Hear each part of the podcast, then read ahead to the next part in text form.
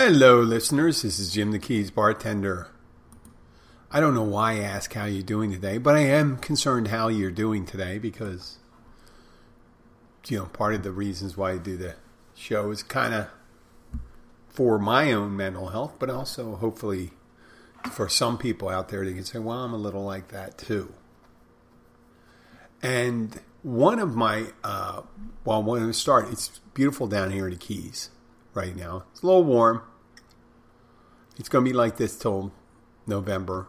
It vary a couple degrees. We'll get rain. It'll be dry. Rain. We'll get a couple uh, threats of tropical storms or hurricanes. We expect. We'll be watching those. It's a. Uh, I wouldn't say it's a tense time down here. It's a tense time when there's approaching, when there's a hurricane approaching, but not so much like we're always, we're not always standing on pins and needles while we're in hurricane season. But we're just keeping a wary eye towards the tropics.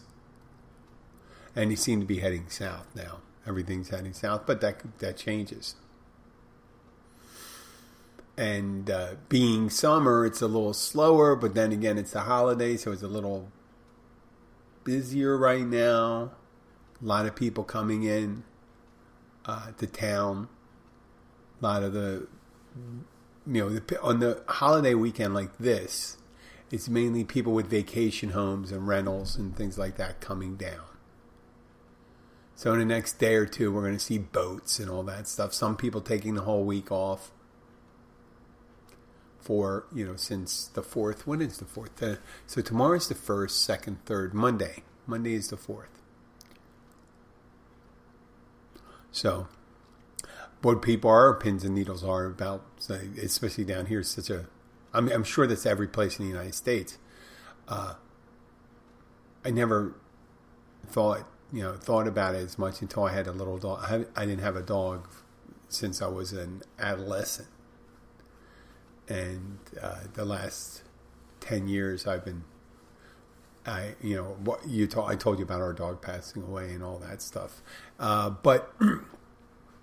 every time the Fourth of July, just like a lot of you people, the dog fucking freaked out, and there's nothing you could do. I would try blasting music, do something, try to get him some kind of sedative. You know, I heard once put a little melatonin in it, but you know, dogs uh, and their different breeds and all that stuff. They were so so different. Ours was like an eight pound dog, and she was always nervous and stuff like that. So there's another thing to be nervous about, right? But you don't need to be. You don't need to be uh, catastrophizing. I think it's called the word catastrophizing. That's when you project in the future and you think the worst case scenario all the time. And most of the time, you know, I guess unless you're doing an endeavor that, let's say you're going to go to build a house, but you have no home building skills, you could be doomed for failure there. You know, maybe, and you know, if you don't take your time and learn on the way and do all these things, bring in experts.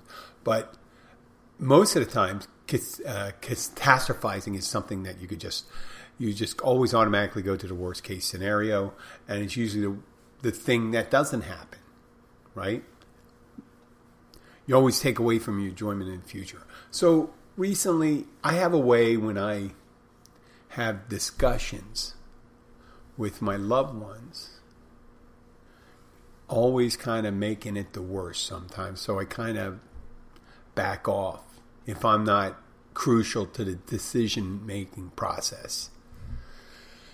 And a lot of times I just, I'm devastating with my, you know, I'm just, when I'm, someone's asking me a question, I get real analytical, where I'm not an analytical person by nature. But if it's something I thought about a lot, I'll just sit there and I'll just, and it's not a pleasant experience, I realize. A pleasant experience for people that have to listen to me.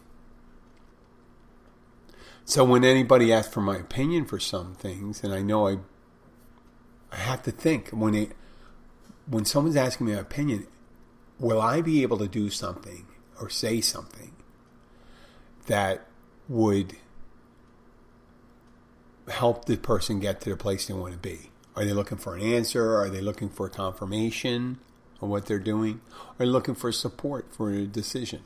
You know, confirmation and support. You can support a decision that is not necessarily one you think that's going to work out, but confirm in a decision when you say, I believe it's the same one. It doesn't make it as successful either way. So, I mean, unless there's something constructive at it, I tried try to stay out of it. But today I didn't, and I was asking opinion on something. I'm not going to do it. I'm thinking this, and there were it was uh, one of my loved ones, and and uh, we're going back and forth. And anytime I differ with somebody, when I have a, a difference of opinion, and I get amped up on my on my thinking, on my reasoning, I never feel good afterwards. I never feel good about it. I don't feel good about the reaction with the person. I realize it's as much me as them, maybe more so me. It took me a while to figure that out. When someone asked my opinion, I said, oh, I don't want to offer opinion on that. Why? Uh, you're not going to like it. You know, that's the way to do it. And I said, Nah, I don't know enough.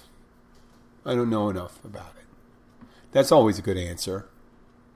I'm saying you're really looking for an opinion. What do you want to do? If you're looking, you know, for someone, if they're looking for a confirmation of what they want, right? And say, what do you think? And you go opposite.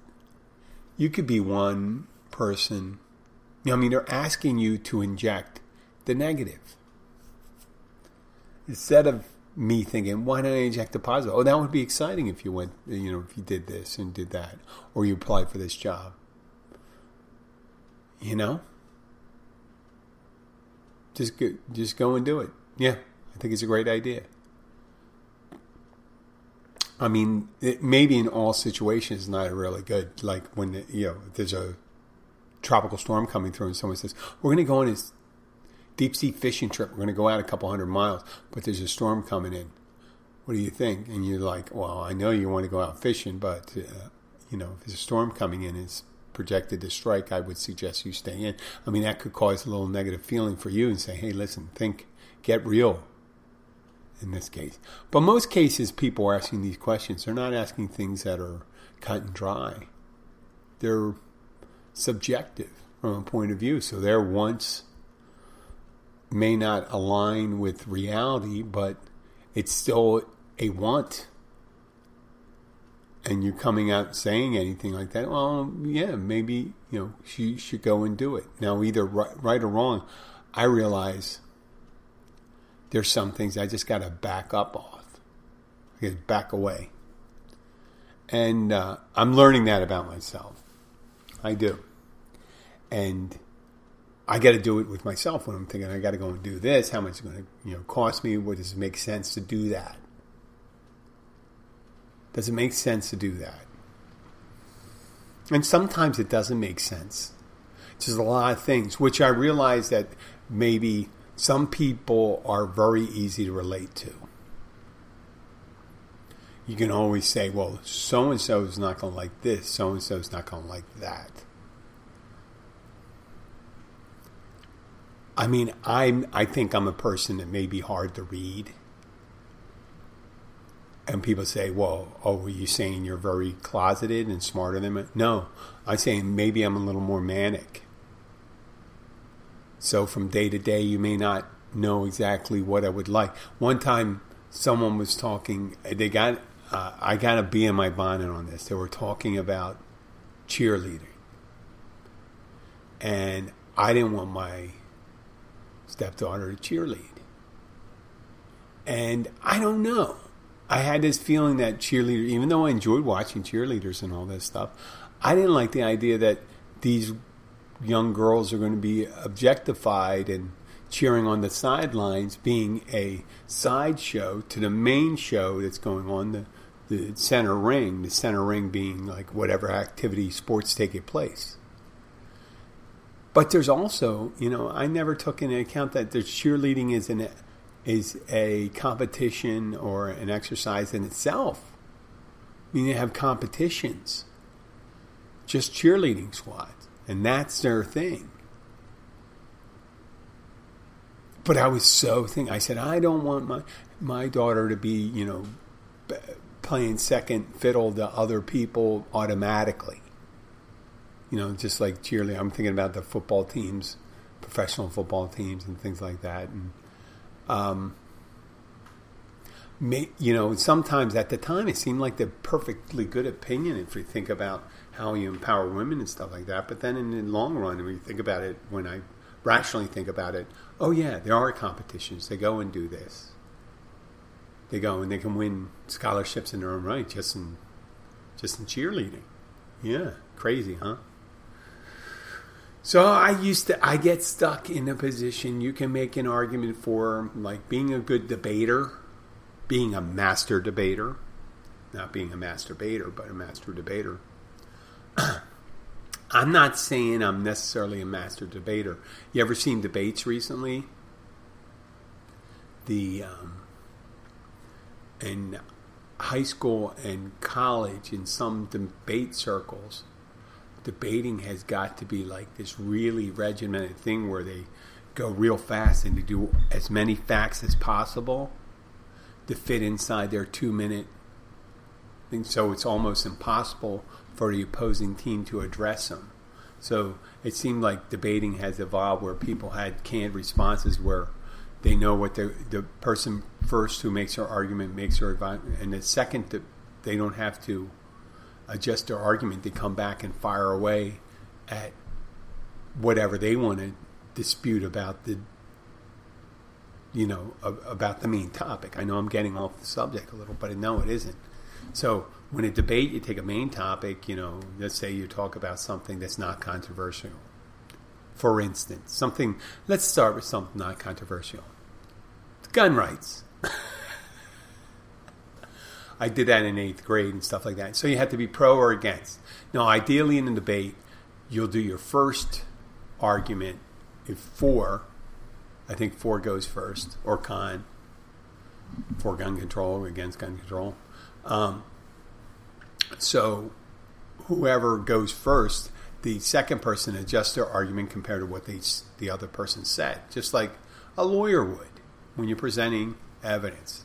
So whenever you're in a discussion with someone, it's pretty much a debate unless you're all on the same team. And I always think if you sit around and everyone's agreeing with each other, you know, if the person that's suggesting the topic, let's say in a friendly conversation, and it's friendly, so you can all agree because you know, you know have to resolve it. But if it's if it's real decision, a real and if or decision, meaning if I do this, I w- I won't be able to do this. If I do that, I won't, won't be here for that. So people are asking for real input. And you do a disservice to someone, you can do a disservice to someone that really needs an honest input on something if you just go along and say, well, what's your thinking of it? And you say, I agree with your thinking of it. Now, if it aligns with it, that'd be right. But if you disagree and just go along with it just not to make waves, I think that's a problem. Right? And I, I realize from a lot of times when I'm making, I don't know if my arguments are better than anybody else's or just crazier and maybe I'm off putting someone by coming back with the argument. I've lost a lot of, I mean, I've realized I, I lost a lot of discussions if you were going to keep a scorecard, right? I believe, I believe I lost as many as I won. But a couple ones, I'll tell you one. Reveal. It's kind of, it's not secretive, but uh, it's, I think the statute of limitations is almost over. It's about 38 years ago, 37 years ago. In my fraternity, I was an officer in my fraternity on my campus, and I lived in a house. And the fraternity at the time had full fledged female members, not little sisters, female members. And it was a residual of the 1960s freedom equality and all that stuff. And i thought actually it was pretty good because it made us more of a i mean we had a pretty diverse group of people in our fraternity. We had uh, different ethnic groups different races and women full women members they weren't little sisters. They weren't immediately tasked with cleaning up right? A couple times they were girls that were boyfriends or girlfriend uh, girlfriends of guys in the fraternity which may have defeated. I think, but there was a couple girls that just joined it because they were friends with guys who joined a fraternity that had female members, and the female members weren't objectified; they didn't get passed around and stuff like that. But they, and they were voting members. Well, so a fraternity isn't supposed to be a brotherhood? Well, it's kind of like a family almost. It's almost like a cult, let's call it. But it's not a cult; it's a social thing. So we had this one older older, a couple years, an upperclassman. She was a year or two ahead of me, but I was an officer in a group. And she had been a member for about four years, and it was a five years college. It was a co-op college. And It was three or four. She was a member for two or three years, and she decided she wanted to join her sorority, but stay in the fraternity. Um, the officers in the house were having this discussion. I hope I don't get in trouble for this, but I mean, it's 38 years ago. Discussions discussion was, we don't like it. We don't know why we like it. Don't like it. And I said, and I, I kind of put words to their concerns. I said, you don't like it because we went on a limb. We risk our, we risk our uh, charter with our fraternity, our national fraternity, by doing what we're doing. And then this member, who's privy to a lot of our things we talk about in meetings, to that information, we understand, will be attending other meetings in another fraternal organization, which happens to be a sorority, knowing both of them, coming back and forth, which would have helped for us too, if they allowed that. So I said, but and I mean, it's like being a, a dual citizen between countries that aren't fully aligned. And being and being able to vote in both elections. So I went. They said, "Jim, you're the one to give the the discussion, and we're going to put it up for a vote in general membership." She's going to join the sorority my argument was she can no longer be a member of the fraternity. Well, and a lot of other fraternities, they had little sisters. They call them little sisters who happen to be sorority sisters. So, I mean, that's what I would have came out and said, listen, all we're doing is upping this and showing a little more respect. That's what they should have said. Hey, listen, our point is not to this sorority saying they're better or worse. My point is to rise up you know, show people that everyone should be treated the same. And I made took that argument and I said, well, if everyone's supposed to be treated the same, would we be allowed to join another fraternity and be a member of this fraternity? And they go, no. Okay. So if a sorority is a fraternity, it's a fraternal organization, why she should be able to argue that? And then I went on for some other heated things. I said, you know, we, we risk our charter from doing this, and we've done this, and it it it could, you know, it demeans what the other girls went through, being members of the fraternity.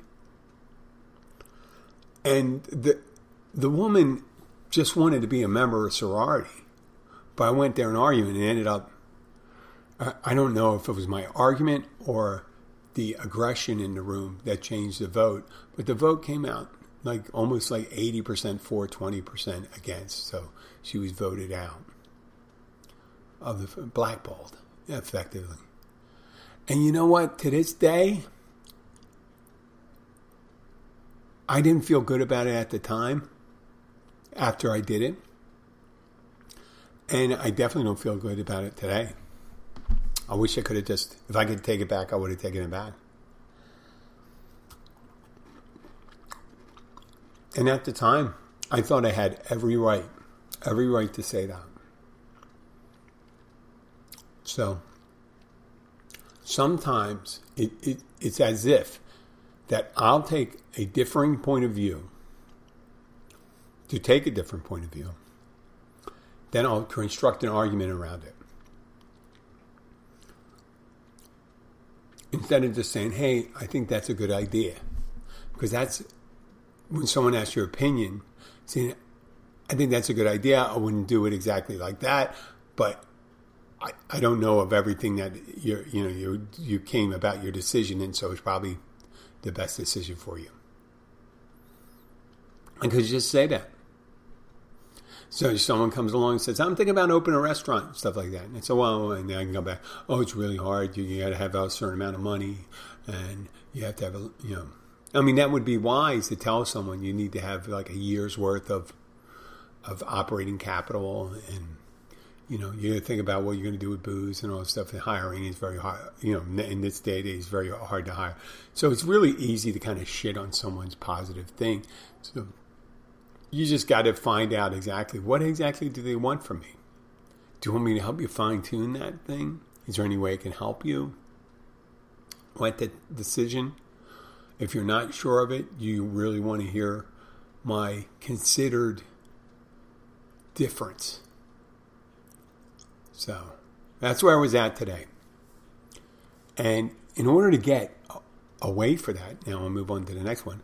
What do you do? I came from the gym. I went to a meeting and stuff like that. I did a carb carb heavy lunch, so I always get kind of sleepy, and sleep entails kind of uh,